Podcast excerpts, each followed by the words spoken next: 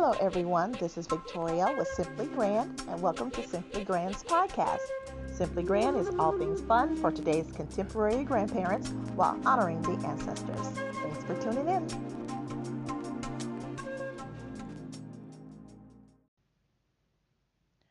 This week's podcast is brought to you by MIST, Mothers of Incarcerated Sons and Daughters.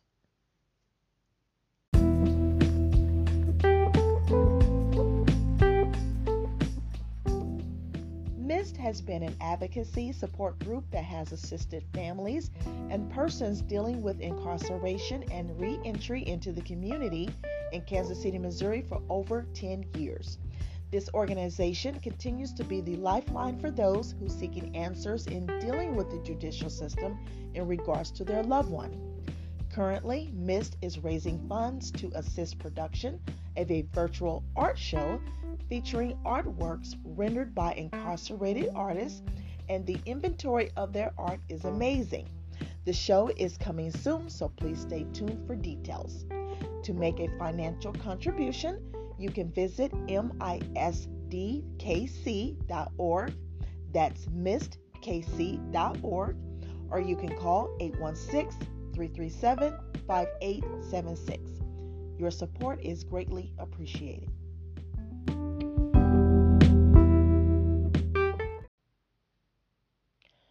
Hello to the Simply Grand audience. I hope all is well with you and you're continuing to stay safe out there. Today is Thursday. I'm your host, Victoria. And on today's show, I speak with Shadi Ayyas, Democratic candidate for the United States House of Representatives in Virginia's 5th District. You'll hear Shadi's story from being born in Beirut, Lebanon, to moving to America, to now running for office. And you will also hear his plan for the 5th District. For more information and to sign up for the email list, you can visit his website at ayyas2022.com. That's A Y Y A S 2022.com. In addition, if you would like to donate any amount, you can do so at secure.actblue.com forward slash donate forward slash AYYAS 2022. So after this quick break, you'll hear our discussion.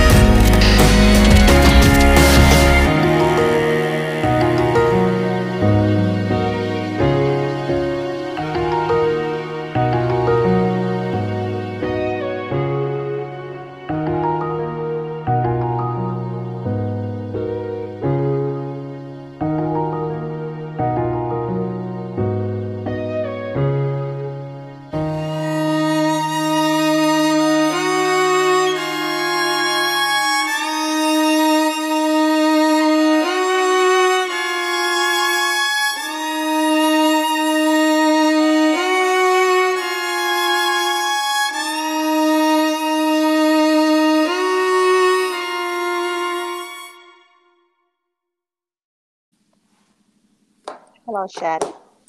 Yes, how are you? I'm well. How are you?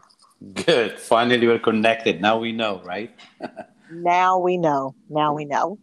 All righty. Well, thank you so much, uh, and welcome to the Simply Grand podcast. How are you tonight? Great. Thank you for your invitation. Oh, thank you. I thank you for uh, this opportunity to talk to you today.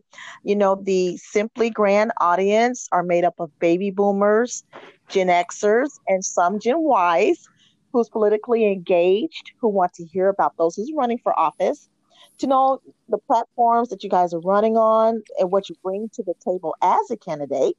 So they'll be able to make that important decision on who to vote for when it's time. And even though the midterms aren't until next year in 2022, it's never too early to start making the media rounds. So again, I truly appreciate you taking the time to come. And um, so let's dive in. And because I want you to be able to have time to discuss your platform and everything. So I'll allow you to introduce yourself. First, thank you for inviting me, and I'm really excited. Okay. Uh, so, briefly, like uh, my name is Shadi. Yes, I was born in Lebanon uh, in July 12, on July 12, 1972, in Beirut uh, during our civil war. And now I'm a Democratic candidate for the U.S. House of Representatives in the Virginia 5th District. Uh, I'm challenging Bob Good, uh, who was a Republican, uh, a rookie, just won this uh, in 2020, basically. Uh, my father, basically, Milham, was a, was a, building construction developer, and uh, my mother, Samira, she was a homemaker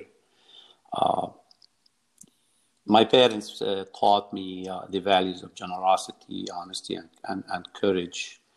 Uh, growing up in a war zone was not easy, and uh, my first memories of the 1975 uh, uh, civil war in Lebanon was hearing gunshots, being being extremely scared, and, and hiding under our living room table. so shortly after that, uh, my life changed forever while my father was driving, uh, you know, our American uh, made blue Oldsmobile with blue leather seats, uh, driving me home in, in the Mount Lebanon area. Bombs start dropping around my car, our car basically, uh, to our summer house in Shuf area in Mount Lebanon. Uh, my father, my mother, and my myself, we were in the car uh, extremely. We got extremely scared. Uh, however, uh, I, I reminisce my father being extremely brave. Uh, you know, trying to save uh, save us on that day. So this memory was was etched into my mind, and and I never forgot forgotten this experience. because these experiences permanently changed my life uh, and are the main reason uh, why I went into medicine. Strongly anti-war, and I always try my. You were anti-war now because of that experience. Yes, exactly. Right, right. So this memory was etched into my mind, uh, and is the main reason why I went into medicine, and I'm strongly anti-war and I always work to support peace negotiations uh, before sending our soldiers into war. Uh, so this is basically my, my, my background as a child. Uh, sh- shortly, basically, uh, even during the Civil War, you know, ch- children went to school. So uh, at four years old, I joined uh, kindergarten at the Seventh Adventist Elementary School in Beirut, and that was great experience as well, going to church acting Christmas uh, Eve, uh, having a lot of friends from different backgrounds, and also attended the Beirut Baptist High School, graduating in 1990. Uh, after that, I uh, started my college education at the American University of Beirut with a focus on um, uh, medical studies and geology, graduating with Bachelor of Science. And and uh, again, you know, during the college studies, my, uh, my word is always affected by Lebanon civil war. Uh, finally, I moved to the United States uh, to join my family, uh, my brothers and uh, cousins, uh, also to pursue my dream, becoming a medical doctor. so I joined the. Mary's School of Medicine chartered in New Zealand, and I graduated in 1999, mm. the last century. Uh, then after that, I moved to Washington D.C. Uh, and Northern Virginia area, where I volunteered for the uh, Veteran Affairs Medical Center, uh, and then I after that uh, I did uh, continued my internship in internal medicine and at Methodist Hospital in Columbus, Ohio, Ohio Health, which I learned a lot, and and, and then after that I did my primary care started my primary care residency at UConn uh, in in Farmington. Uh. So after finishing my medical studies, uh, I uh, in 2005, 2005 end of it again, my my life changed uh, when I fell in love with my wife Abir. Uh, she was a Lebanese national uh, and then I was uh, uh, with the United Arab Emirates. I mean, I was with the U.S. Embassy mission in Abu Dhabi as a medical doctor. I was a general practitioner for the embassy staff, American veterans, or expats, and other nationalities in, in Abu Dhabi. So we started long distance relationship, and then um, our love for each other blossomed into marriage, and and uh, uh, I've been married with Abir since 2006. And uh, shortly after marrying, again, my story with wars is uh, while we were visiting our family in Lebanon, uh, another war broke out in 2006 out of nowhere. And then uh, both Abir and I, you know, were evacuated by the U.S. Marines out of Lebanon, uh, the biggest evacuation of American citizens in history. 36,000 people oh, wow. were having, yeah, they were having a vacation, a great summer vacation in Lebanon, and out of a sudden, war broke out again. Uh, so uh, that's I'm all. That's why I'm always pro peace. Then after I, le- I, I, left the U.S. embassy, and then uh, at that point in the UAE, I was having a great relationship with doctors. Uh, I have uh, I was the president of the primary care section division in American uh, uh, Gulf Medical uh, Center Diagnostic Center Hospital in Dubai, in Abu Dhabi. I'm sorry. And then uh, after that, in 2013, uh, me and Abir, we moved back to the great United States, to the great Commonwealth of Virginia, where I started working again in, in, as, as, a, as a private practitioner. I was a medical director with uh, Medics USA. I did. Uh, I was a medical director again, uh, two years in Ohio uh, for uh, community health centers, Med Express, you name it. Now, currently, and I did some work with the Veteran Evaluation Services for four years, serving our veterans oh. as a compensation and uh, disability consultants, which I I I, I spend a lot of time with them uh, listening to their stories.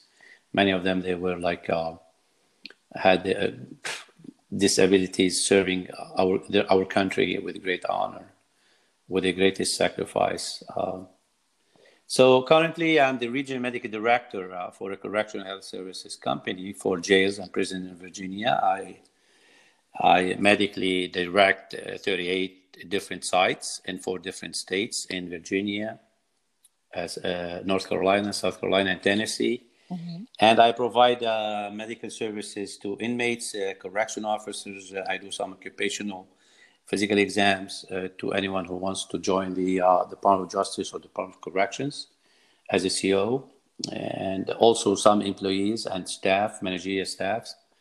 So I, I basically did a lot of work with, with, the with the with the Department of Justice, and I tell you what the uh, the service I gave to them, uh, to all all my patients, inmates or uh, police officers, correction officers, diplomats, uh, Virginia retirees, or uh, middle class Virginians and families was top quality health care mm-hmm. Uh, with full compassion, regardless of crime committed, uh, race, ethnic background, and uh, uh, gender or sexual orientation or even religious affiliation. Uh, this is a uh, how I was raised. My parents, I was blessed. I say twice in my life. The first time I was born to great parents.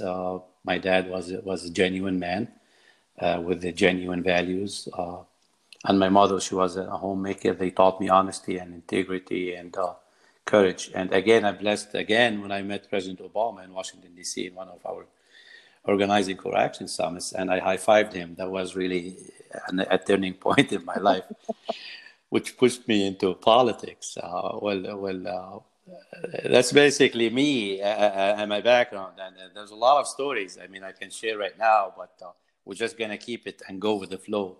I don't want to keep talking. I'm just gonna give you back and uh, to to ask me any questions that people are interested to hear.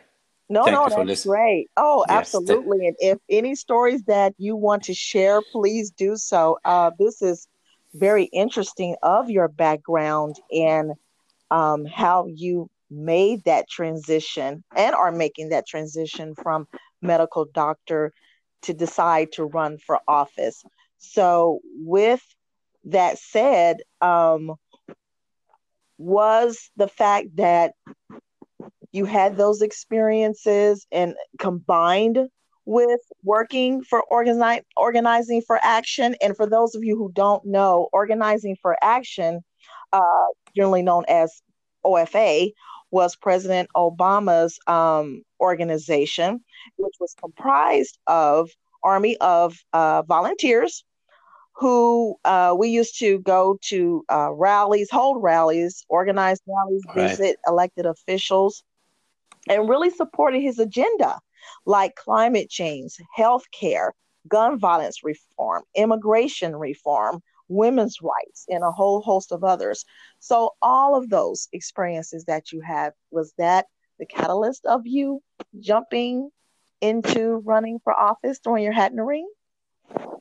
Exactly, exactly right. That's what exactly happened. To be frank with you, even before organizing for action, I uh, you know, being with the U.S. Embassy at the State Department missions in, in, in various countries, I met Ambassador Charles Manatt.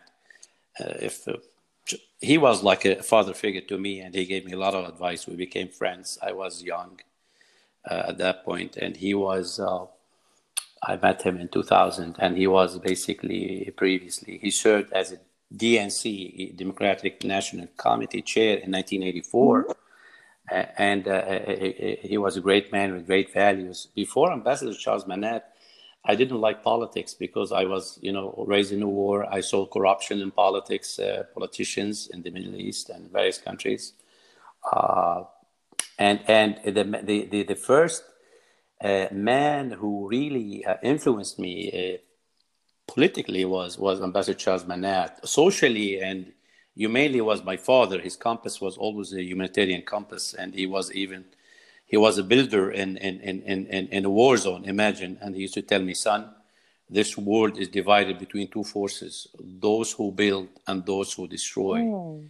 And and thank God your father is a builder and not a destroyer. And I used to complain a little bit like time I'm gonna share this story with you. Uh, I was going to school, middle school, and then uh, my middle school was like half a mile away from our house uh, in, in Beirut, Musaitbi area, which is a Baptist school. And, and we always used to go to church Tuesdays and Thursdays.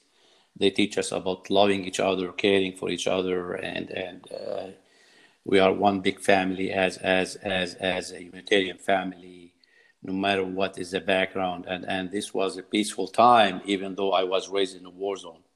So one time I was like uh, crossing the street going to my school and rockets flew above my head. Mm.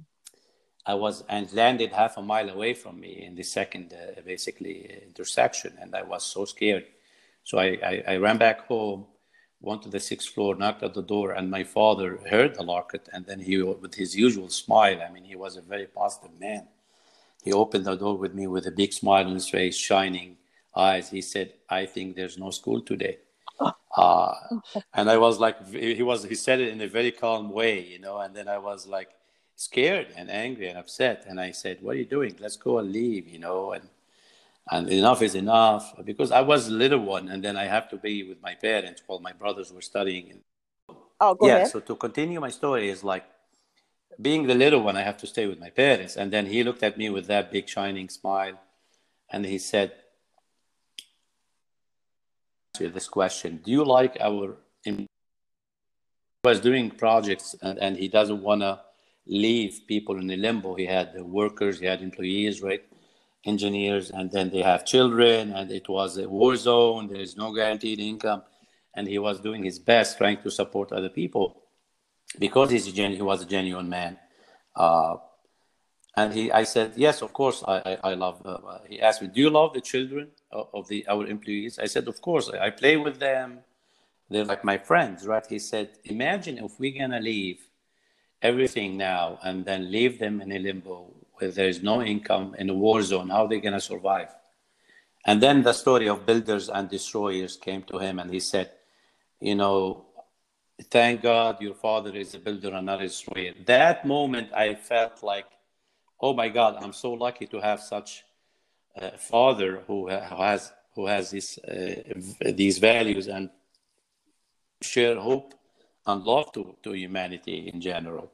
So this is basically was my social uh, background, my first conviction in life to be uh, always on the uh, right side of history with the humanitarian compass. The political compass uh, basically came when I met Ambassador Charles Manatt. I used to talk to him. We became friends, hanging out, and then he used to tell me about stories. In in, in his back, he was from California, a successful lawyer, and he used to take, he used to call me a doctor all the time. Hey, doctor, what do you think? You know what's going on? And I always say.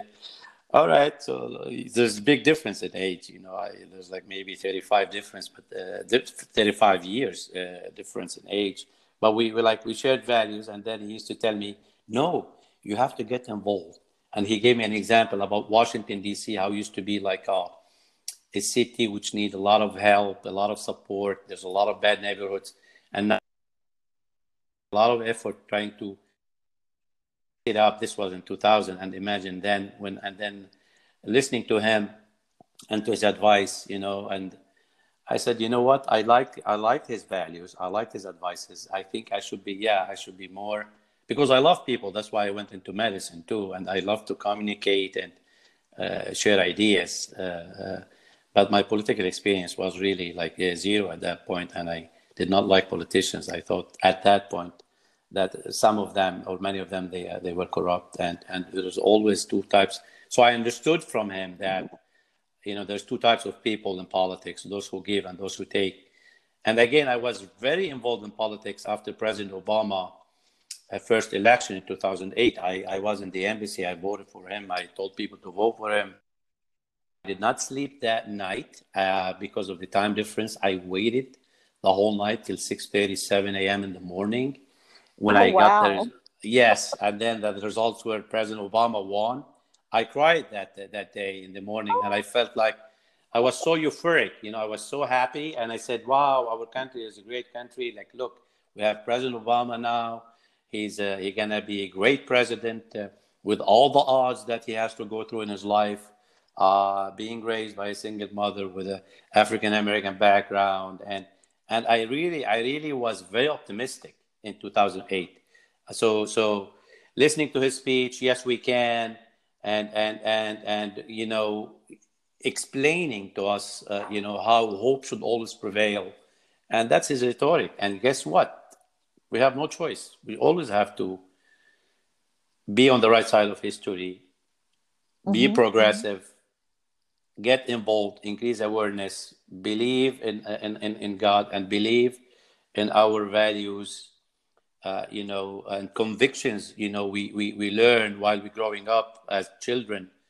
And this is basically the, the, this is my message and his message and other positive people's message because we do not need anachronistic ideas, uh, values of hate, uh, denigrating each other, uh, uh, denigrating democracy, relying on, on fake news and, and saying, you know, COVID-19 pandemic is phony, uh, so we have to believe in, in, in, in, our system. We have to believe in science. And, and this is what's going to save us uh, as, as a nation and as, as individuals. So uh, that's basically why I went into politics. Another thing was like really interesting and made me really get involved in politics. I was upset when President Obama, uh, you know, could not really push for his agenda, agendas, progressive agenda. agendas. A great a man with a, great edu- edu- educational background. He he was, you know, uh, people, you know, the Republicans, they were fighting him left and right, tagging him with names, attacking his agenda, uh, shutting down the government. Uh, it became personal at that point. And then I started writing letters to GOP, uh, uh, Senate, uh, congressmen. I even wrote a letter to Boehner, and then he was uh, crying after two weeks. I thought maybe my letter did that, so I was so proud, you know, that he, he resigned. I mean, maybe I don't know. I'm not saying it did, yeah, but maybe I helped. You know, let's say that because my letter was really it came from the heart, you know. And then and then and then I said a lot of words, you know, talking about healthcare and and, and, and why we should support our president and why we should support the Affordable Care Act because there's no security in life. Anybody is prone to sickness. Enough is enough. We have to help each other as as as Americans, uh, as private citizens, as as human beings. And and and again, I after that I started after the summit.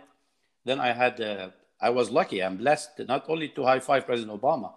We started uh, like a correspondence relationship. So he was like my mentor somehow. In addition to like sending I sending him letters, you know, sharing my views. And he, I was surprised that he answered me, being a great president who listened to grassroots, uh, you know, uh, supporters and, and, and, and even like normal people, private citizens. And he always mm-hmm. used to say, being a private citizen is the most important job in your life. And I understand that. Because yes, we can, if we come together as one uh, nation, uh, one group of people who believe in values, the universal values. This is called what President Obama calls it the universal values love your neighbor, stay, be honest, uh, go to work, uh, keep your integrity, keep your humanitarian compass. And this is my idea. My idea in politics is going to be giving to the community, giving back to my country that I love uh, dearly. And I always think America is not only a country, it's an idea, an idea of people coming together to form people that they were like underserved, they were dispossessed, they, they left their countries of origin famine, wars, uh, economic hardship, you name it. And this nation is made, again, of slaves who did not come here. They were, they were forced to join uh, this uh, nation. Uh, 400 years, and then we have we have the, the, the Emancipation Proclamation, we have a Civil War, then we suffered during the uh, early 20th century until civil rights in 1960s. And I always say this when I want to talk about President Obama, and and after celebrating the Black History Month uh, last month, I always w- want to reminisce a great leader uh, and a great man from our nation, uh, Dr. King, who who in 1963 had a dream. He had a dream, and and if he had a dream in 1963, I say I'm gonna use "Yes We Can" here yes, we can make that dream reality. However, this dream is not going to be re- real unless we understand these values that we all share as uh, Americans, no matter what the background, and then as a human being. So basically, this is my message. Going back uh, to you, and if you have any questions, uh, I'd like to answer because we're going to talk about healthcare, being a doctor, we're going to talk about creating jobs or you want me to continue? It's up to you, Victoria. Well, let's dive into your platform okay. of healthcare, of um, okay, All those right. things are on. So, by you being a physician, um, MD, how is healthcare in the state of Virginia? I got you. I got you. I'll tell you what. Uh, again, being a medical doctor, a physician who served and Virginia. And by the way, Virginians they are great people. They value honesty, integrity, and hard work. You know, when I talk to them, when I Virginians' values uh, that we share together, which is integrity, honesty, and hard work. Uh, when I talk to the people of my district, I hear their concerns. Uh, healthcare is always on the, on the top of their list. You know, as a medical mm-hmm. doctor, mm-hmm. as a regional medical director, and as a doctor who served abroad, I gave top quality health care to all my patients, regardless, again, of their background. I mentioned this. I gave uh, services to ambassadors, diplomats, uh, veterans. retirees, hardworking Virginians, and inmates, and, and correction uh, officers and employees. My plan always going to be a humanitarian plan. That's the compass I'm going to follow in my life. Want affordable, top quality healthcare. They want that. It's not rocket right. science. Why? Because why? Mm-hmm. Because there's no securities in life. We all, all of us, we need healthcare. You know, when I used to defend Affordable Care Action, I used to tell people it's not fair that a father of four he has to make a decision between putting uh, food on the table or buying healthcare for his family. And, and that's why I was excited by, by uh, uh President Obama's Affordable Care Act uh, in the last decade, right? But even President Obama say, okay, this is not the best deal, but this is the best that we can do at this point. So I always want to build on that and try to improve healthcare, regardless of, of what's the plan going to be. It could be Medicare for all, or it could be a, a, a different plan. However, we have to remember that healthcare is going to be fixed at the local level, which we just have to. I will do my best, basically, to bring people together, creating a local committee in my district uh, to start in my district, and then it's going to be contagious and goes to different districts a local committee to research all the scientific facts and data that you know we collect by listening to our patients, constituents, doctors, and nurses. So all this will be done while we're trying to reach a plan that can get our citizens top quality again and affordable medical care that they need. I will I will fight hard to make sure that the current status quo of our healthcare system is fixed and a smooth transition plan will be implemented while we are moving our healthcare plan forward toward a better, affordable, top quality healthcare plan for all of us. Uh, you know, also after healthcare, you know, when I talk to my constituents, you know, I listen to them, and parents, they want politicians to focus on creating jobs locally, especially especially in rural America, uh, so that their mm-hmm, children mm-hmm, mm-hmm. will stay close to home. You know, we cannot say, you know, we're just not going to ignore rural America anymore. We're not going to divide America between urban and rural. We're going to do our best to create jobs locally, and we need to build the infrastructure for that so that can pe- people can stay close to their communities and, and they grow with their parents. They don't have to leave to different city or different state.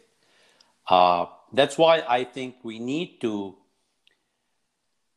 ask Congress to prioritize regulating broadband internet and to fight tooth and nail in building a solid infrastructure that suits the 21st century in developed economies so that Virginians can flourish, progress, and participate in our robust American economy in general. You know, I know that small businesses are the economic backbone of Virginia's 5th congressional district and any economy. I will work closely with, the, with and support small businesses by creating a small business committee to focus on small business issues. I also strongly support the Davis Bacon Prevailing Wage Act and the Building and Construction Trades Unions. Project labor agreements are good for our community and ensure quality work on construction projects. So this is basically for a better my my my uh, my uh, my plan for uh, a better Virginian economy and and, and plan. Uh, uh, to, to, to, to be able to get a job, you need to get the, the right public education. Uh, you know, talking about the OFA. I reminisce about the time, maybe you were with us on that call, when uh, I was with the Obama for America. You know, we had a grassroots, you know, leaders, a, a conference called Vice President Biden, then Joe Biden, a great man, and I'm glad he's president. Uh, I love his achievements so far. Uh, you know, when he discussed the plans uh, President Obama laid out in the State of the Union in 2015, uh, it was a call basically maybe one week or two weeks after that State of the Union speech. I reminisce uh, Vice President Biden then giving us his take on what we can all do to help uh, and achieve public education progress in our beloved America. And I, I, I, remember him telling us about times when high school was not free in this country and it was not available to the poor and rural Americans. This was new info to me, and, and that was like uh, uh, uh, shocking info. Again, that's etched into my mind, and, and I was like, oh my God, you know, how could this be, right? And then he said, a lot of folks like us, the grassroots, uh, basically volunteers and leaders, worked hard until we got free high school for everyone. So I want to make sure that every child in every public school receives not only the funds needed, regardless of zip code or income, but also a course of civics, not twice a year, twice in his lifetime as, as a student. Every year, I want to teach them about government and law uh-huh. so that they do not uh-huh. break the law and waste their future. You know, I think it should be done every year till our children reaches early uh, adulthood so that they can fathom the negative predicament of their immature actions. And this will give them the best education yes. and good character so that they stay out of trouble and jails to become good private citizens and succeed in life respectively you know, we all cherish. Go ahead. Let me let me help you help you right there because uh, I do have a question since you brought up rural communities. Um, let's let's go back to healthcare for a minute, but it all is uh, uh, falls in line together. So, how are those in those rural communi- communities able to access hospitals and clinics since there's been like mass closings of those facilities all over the country? I mean during the COVID nineteen pandemic, or even prior to that? we saw uh, hospitals and clinics being closed in rural I got you. Uh, yes, areas. I understand. Yes. So, like, like, right. Yeah. So, how are uh, uh, uh, will they be able to access those uh, facilities? Great question, and I tell you the answer. Or are there even, are you even seeing that in Virginia? I mean, you tell I've, me if I've that's even that. happening I've seen there. that in Virginia. I've seen it in Washington D.C. You know, when, when DC General closed, right? If you remember, uh, it was in the news, national news and then I've seen that in Ohio. You know, I did my residency in Ohio, and I worked in Ohio for two years as a director for community health services. So we're gonna have uh, something called budgeting for for healthcare, and and this budgeting will be basically we're gonna make sure that no hospital. We need to build hospitals and not close hospitals. We need to cure hearts and cure diseases. We need to fight pandemics, right, before they come. Remember, President Obama fought the Ebola. I was, I was, you know, with OFA that time, and we we had uh, uh, confabs with President Obama, and he was telling us how bad Ebola was and how they succeeded collaborating with the World Health Organization, collaborating and creating uh, like a, a, crisis management healthcare uh, uh, uh, team in the White House that was canceled by President Trump, and unfortunately we lost 530,000 US Amer- American citizens to this pandemic because of lack of planning. So in healthcare, you have to have the funds, the planning, and you want to make sure that you have community health centers, which saves a lot of money uh, to, to healthcare by 500 million, basically, uh, uh, in, in, in the state of Ohio, having community health centers, right? Giving service to through Medicaid or Medicare, serving the underserved, uh, making sure they don't get sick, uh, preventing diseases. Uh, so it's a closed system. It's a big puzzle. We don't have a magic rod to fix that. However, we have to connect all the dots and make sure all work in harmony. But the main thing we're going to do uh, as doctors and as politicians and government do no harm. Meaning, you cannot close hospitals, no way we're gonna cut make cuts to Medicare. It's a no-no, and we want to make sure we have enough uh, funds for all healthcare programs. Now, if we're gonna change the whole plan, people say Medicare for all, or maybe a, a Medicare for all with opt-in, opt-out. No matter what, it's gonna be it's gonna be a, a difficult process, uh, creating committees and using data. So we want to do that because we all cherish our children. That's why we have to support hospitals, not only hospitals, we have to support public schools and increase fundings. Going back to education. And uh, this will lead working professionals. You know, if we support public schools, working professionals will come to our state or any state in rural areas and join our communities. And they will push companies to invest in Virginia, in Tennessee, in North Carolina, South Carolina, but in District 5, my district, which is the biggest district in Virginia.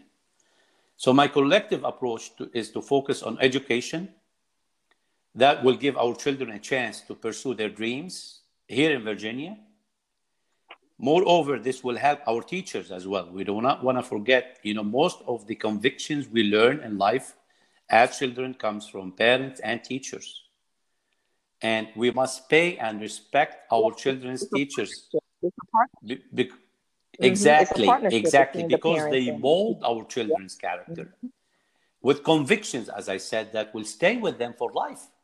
So I believe in the goals of the Virginia Education Association and the American Federation of Teachers, AFL CIO.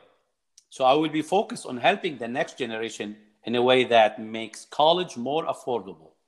This will lead to mitigation of loans that will not crush students with debt for years, right, after they graduate and end up not paying loans back. At the same time, we need a compromise that makes sense and is fiscally responsible. This could be done in a way that students can earn money for college while studying by giving them training for jobs in public service, high tech research, and Peace Corps. So I've, I've been there, I've dealt with Peace Corps, I've dealt with, uh, uh, you know, high tech research companies, uh, you know, friends in California. Uh, I've been with the public service and the government, with the State Department, Department of Defense, Department of Justice, and I understand these government uh, systems. Uh, so, so it's going to be a collective okay. effort, and then we're going to stop about uh, public here, uh, public education, and probably the thing that we're to go and talk about is uh, equality and all Virginia family farmers. Uh, since farming is a very important part in Virginia before going into equality. So we need to protect our farmers because the butters of Virginia agriculture and the cornerstone of our Commonwealth economy and community. Uh, I will support farmers with energy efficiency investments, protecting their crops and produce by protecting trade and opening new markets. You know, because farmers are com- contributing to our Commonwealth economy and no farmer should be left behind.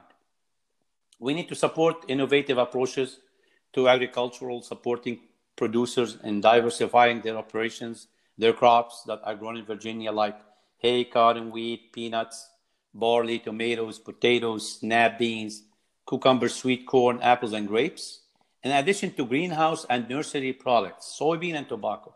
So we have to fund low interest loans to support beginners in farming and help them in a way to include them in the Medicaid expansion program, which is a great program that uh, included inmates uh, in prisons and jail. And it was a great land because remember, there are people who are in a, were in a limbo before Medicaid expansion in Virginia. These are the people who are waiting to get their sentence uh, before going to prison or jail. And while waiting, they don't have any insurance. They're not going to be covered for medical services. Uh, they have to pay out of pocket. Uh, uh, and, and that's a sad story that people are going to be waiting in a limbo. So Medicaid expansion program in Virginia helped those type of people. Lastly, we should inspire a new generation of young people to participate in farming programs, you know, and education so they have opportunities to stay close to home again, to farm locally and support our rural communities. Uh, so again, supporting farmers is very important and and and this will take me to, to go and talk about equality and and and today uh, we are celebrating you know uh, international women's day. And i i reminisce uh, uh, uh secretary clinton used to say a, a, woman's rights are human rights and human rights are women's rights. It's exactly correct she's exactly on point here. So that all men are born equally free and independent and have certain inherent natural rights of which they cannot by any compact deprive or divest their posterity among which are the enjoyment of life and liberty. With the means of acquiring and possessing property and pursuing and obtaining happiness and safety. This is a quote from george mason. A draft of article 1 of the virginia declaration of rights which then became uh, the our independence independence declaration. I spent my career again, providing quality health care to, to, to diplomats, retirees, hardworking Virginians. And equality, mm-hmm, basically, mm-hmm. and humanitarian, humanitarian compass was my compass. Again, I treated patients with full compassion, regardless of crime committed, race, ethnicity, gender, sexual orientation, or religious affiliation. So my experience in my medical field will be reflected in my plan. Again, that is a humanitarian plan with a humanitarian compass. To me, every American is an American regardless of race, ethnicity, gender, sexual orientation, or religious affiliation. I will focus on seeking pay equality and increase the minimum wage. I'm going to focus on criminal justice reform and women equality. You know, I have a suggestion here. You know, we hear about Black Lives Matters, Blue Lives Matters, All Lives Matter. I suggest that police on duty should not only have cameras on, but also should get adequate training, educating our police inductees so that they continue to do a great job. However, sometimes we have exceptions that is manifested as institutional racism an ailment that manifests itself in housing, healthcare, education, and even voting rights, right? This is a great concern for me and to me and to all Americans. Mm-hmm. Now, you know, remember we were with OFA, me and you, colleagues. Organizing for Action is a nonprofit, nonpartisan, right? Grassroots movements. Now it's called All Correct. on the Line. All on the Line now is under the behest of Attorney General, uh, uh, uh past Attorney General uh, Eric, yeah, Holder, great Eric man. Holder. And then we, we had we had contacts with him many times. Mm-hmm. And voting rights is very important. Our our colleagues, you know, the other party, the Republican Party, they're fighting tooth and nail to to to to denigrating our democracy. Uh, the, the the the the person I'm running against, his name is Bob Good, and his values are anachronistic mm-hmm, mm-hmm. values, radical values. He did not only say that COVID nineteen pandemic is fake and phony, a giving speech okay, in public, not wearing a mask after 500,000 Americans died, putting our private citizens' life in danger. He also supported the Trump mob that invaded our capital, putting our elected officials' lives in danger and denigrating our democracy. Again, this is a great concern.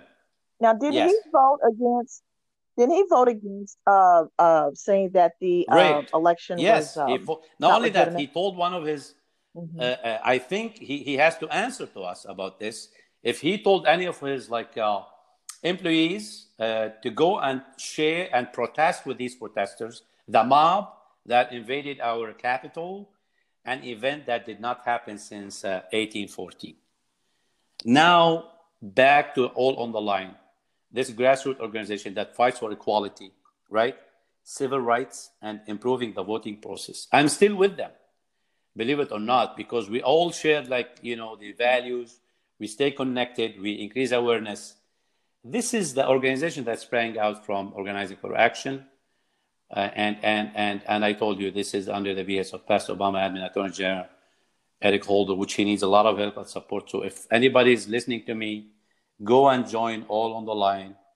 And this is a great organization, nonprofit, nonpartisan, that deals with uh, voting rights, which is very important to our democracy and to all of us. I will do my best to ensure that we implement protection for all classes of Americans, the underserved and the suppressed, so that we can gain equality with other Americans toward an ever brighter tomorrow.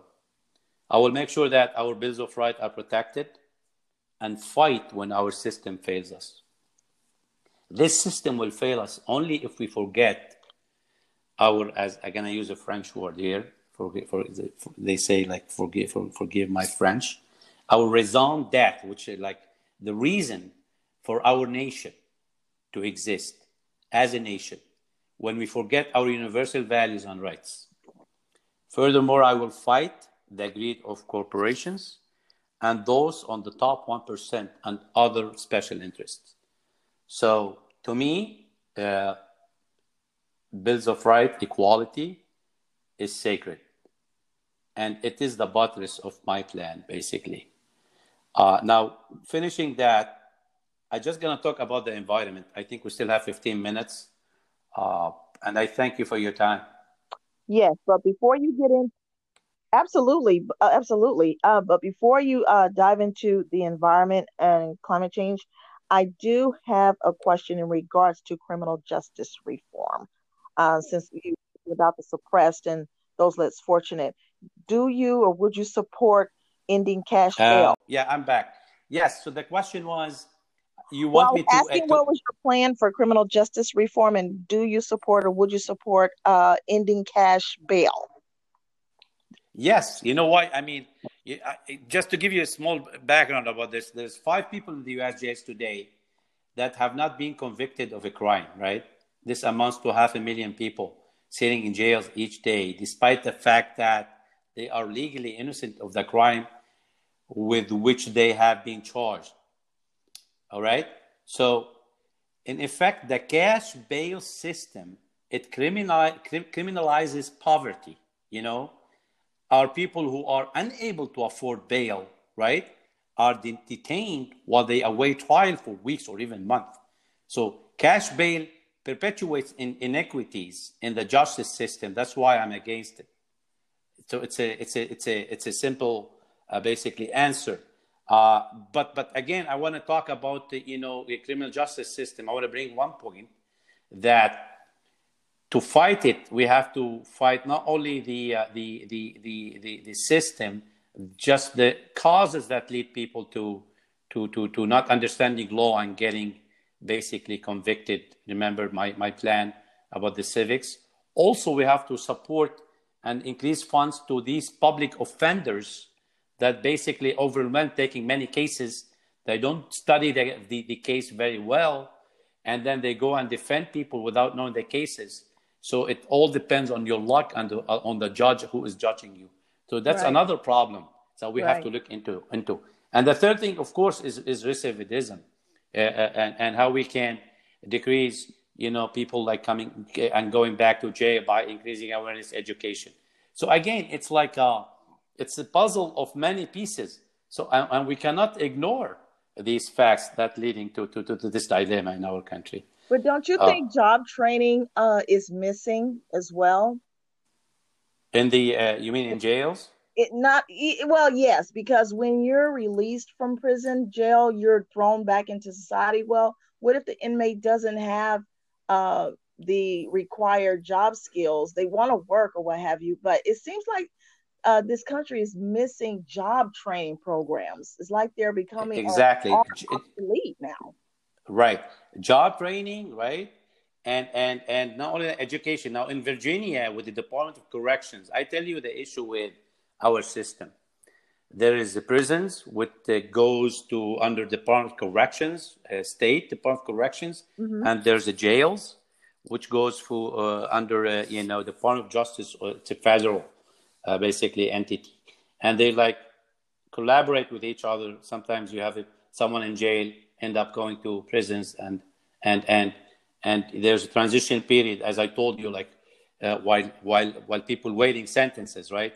and then you, you ask me that question and it's it's the whole system basically needs improvement but again it's going to depend on education job training funding and and working in harmony and collaborating with all these departments uh, yes so it's like criminal justice is like is a dilemma again we have uh, racism and i talked about that in, in our institutions Mm-hmm. Uh, so it's uh, we don't have a magic rod, but we have to keep talking about this, increasing right. awareness, uh, right. talking to the right people.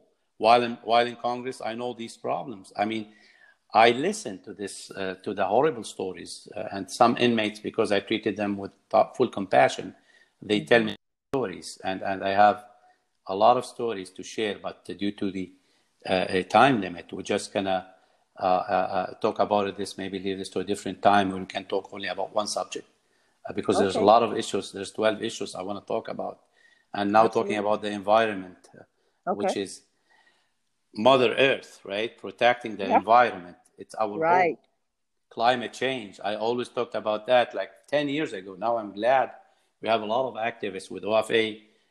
We used to talk a lot about climate change, and should, I should thank President Obama for putting that top priority on his agenda uh, by joining Paris Agreement, right? And then Trump, anachronistic agenda, he left Paris Agreement, and now, thank God, we have President Biden back in the White House. So I feel like safe.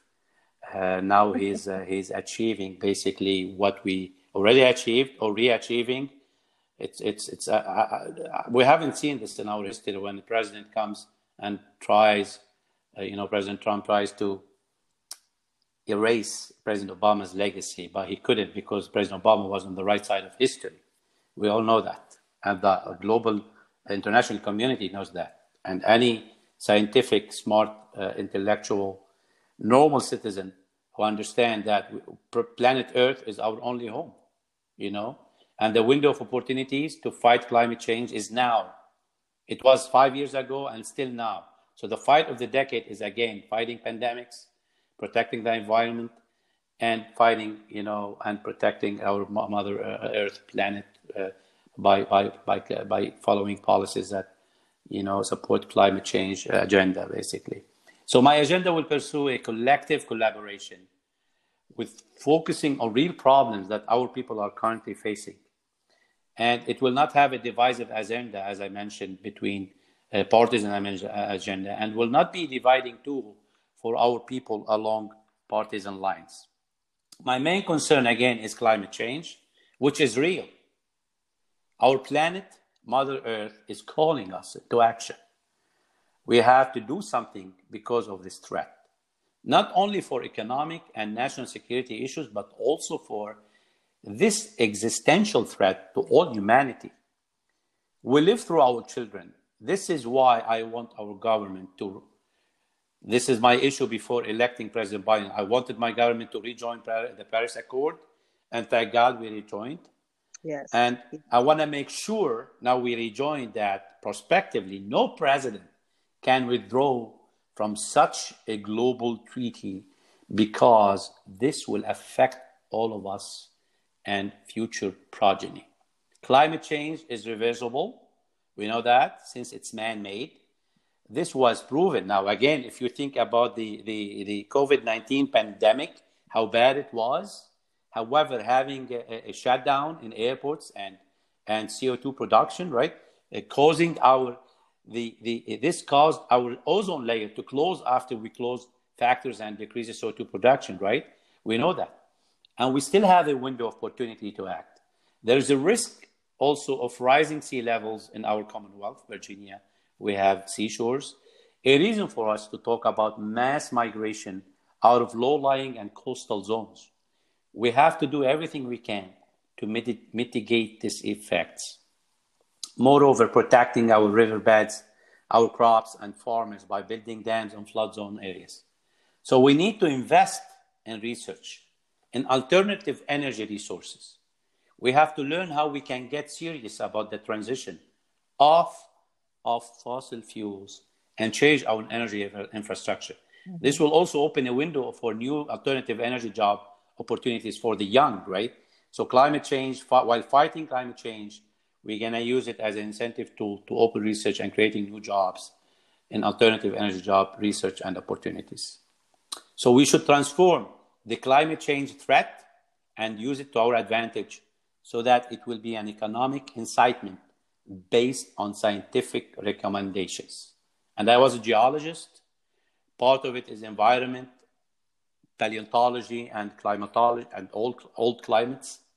So I know about that and climate change. Our mission and agenda should increase awareness about this existential threat so that we Virginians and Americans can mitigate the economic and environmental devastation that climate change will bring to our country our state and our planet.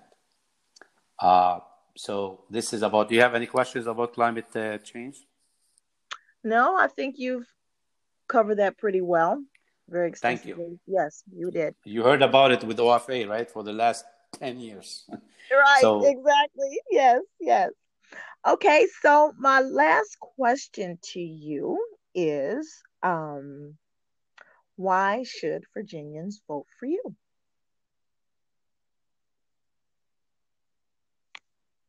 Are you there?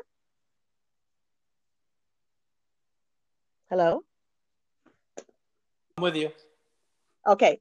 Um, I don't know if you heard my question. Um, I said, why should Virginians vote for you?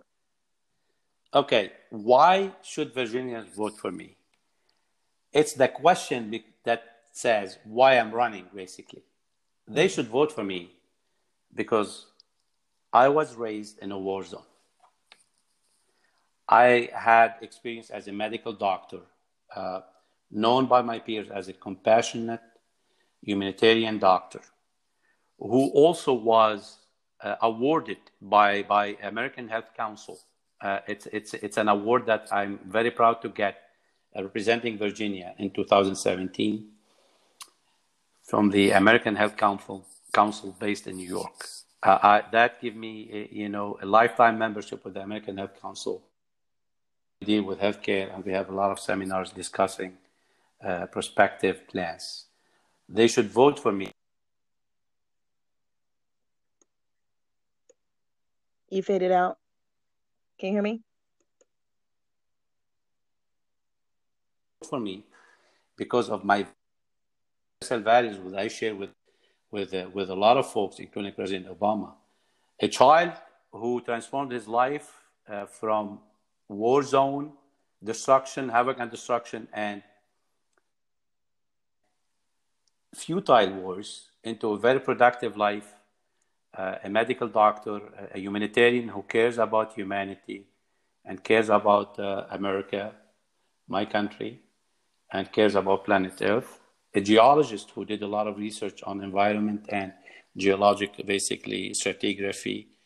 Uh, I know science uh, with my scientific background. I'm running, I, I believe in ideas and hope that will prevail over fear. I believe in science, not like my, my opponents who, with his anachronistic agenda and tribal thinking and, and, and, and radical uh, plan, and that's obvious. Uh, in supporting uh, Trump's mob, he supported, you know, falsehoods and fake news against science. They, so it's gonna be, it's gonna come to this. My idea is a scientific idea of hope, collective thought, productivity, and science, fighting, fighting uh, pandemics, fighting uh, hardships, uh, fighting for our planet, versus someone who is uh, taking us to medieval times, relying on fake news, on tribals, uh, uh, tribal ideas, and fear, using fear, fear monger, versus me who always preach for hope and an ever brighter tomorrow. So th- I always kept people in my mind, and I always tried my best you know, when it's gonna come to to I dealt with life and death uh, decisions, uh, uh, situations as a medical doctor. As a diplomat, I also dealt. I've seen corruption. I worked with the with different uh, branches of the U.S. government uh, as a volunteer with the Veteran Affairs Services, with the Department of Defense and Veteran Services, uh, Department of Justice, the Department of Corrections, and the Department of State as a diplomat. I speak many languages. And the one thing really I care about is America. I want to protect this country because if you look what's going on around us, the, the world is not a, is not basically a, a, Can you hear me? You faded out. Can you hear me? Okay.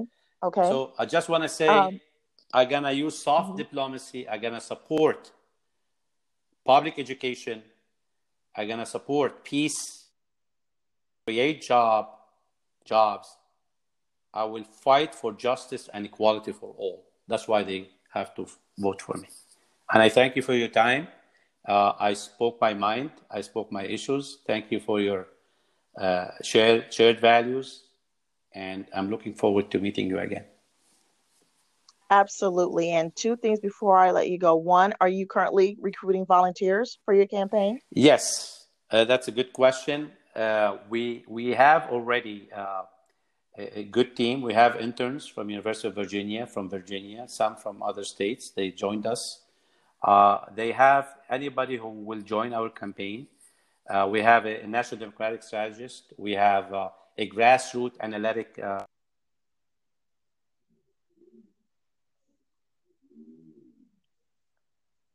You have what? Can you repeat that? You're faded out. Hello? We have a, a national democratic strategist. We already have yes from University of Virginia, from the state of Virginia, and uh, uh-huh. we have from other states. Anybody who will join our our our campaign needs to fill an application. Uh, they can send a, a, questionnaire to info at ayyas2022.com. Uh, we send them back the application. We will launch our uh, website soon uh, we finished the draft. We're going to launch our video. We have a, a, great team, grassroots analytics. We have a, a polling team, and uh, we are basically looking forward. We're having a professional campaign, uh, and hopefully we're to win. We started early because Congressional District 5 needs a lot of work, needs a lot of uh, awareness, increase awareness to voters, and hopefully we're to win. And uh, maybe next time I see you or be with you, I'll be in Congress. Uh, uh fulfilling Absolutely. the promise. Congressman, Congressman. Thank you. Thank you. oh, and lastly, uh, if folks want to donate to your campaign, because funds are important to run an operation, so how can uh, they donate, or where should they send their money? Exactly. They they uh, to donate basically they can go on Twitter. They check. Uh, they go at Ayyas 2022 and they check the uh, there's a website ayyas2022.com that will take them to donation until we open our uh, our website to everybody uh, again they can mail checks uh, there's there's like they follow the link and it's pretty straightforward all the information is and there what is your twitter handle what is your twitter twitter handle it's at ayyas 2022.com at ayyas2022.com. Right. Correct? And they, they can do that on Facebook as well. And my uh, faith, Facebook page is my first name, Shadi, last name Ayyas, MD for Congress, VA5. So they see that on Facebook. From Twitter, they can go to Facebook as well. So, but the easy one is Twitter. I at ayyas2022.com. Perfect. Perfect. Oh my goodness. Well, thank you so much, Shadi, for coming on again. I truly appreciate it. And I'll have you back uh, to give us an update on how the campaign is grow- uh, growing and going mm-hmm. and uh, talk about more issues because we know during midterms there's always a low turnout. So we really want to drive uh, voters out uh, in 2022. So thank you again, and uh, we'll be in contact. Thank soon. you so much. Have a good good evening or good night. Take thank care. Bye bye.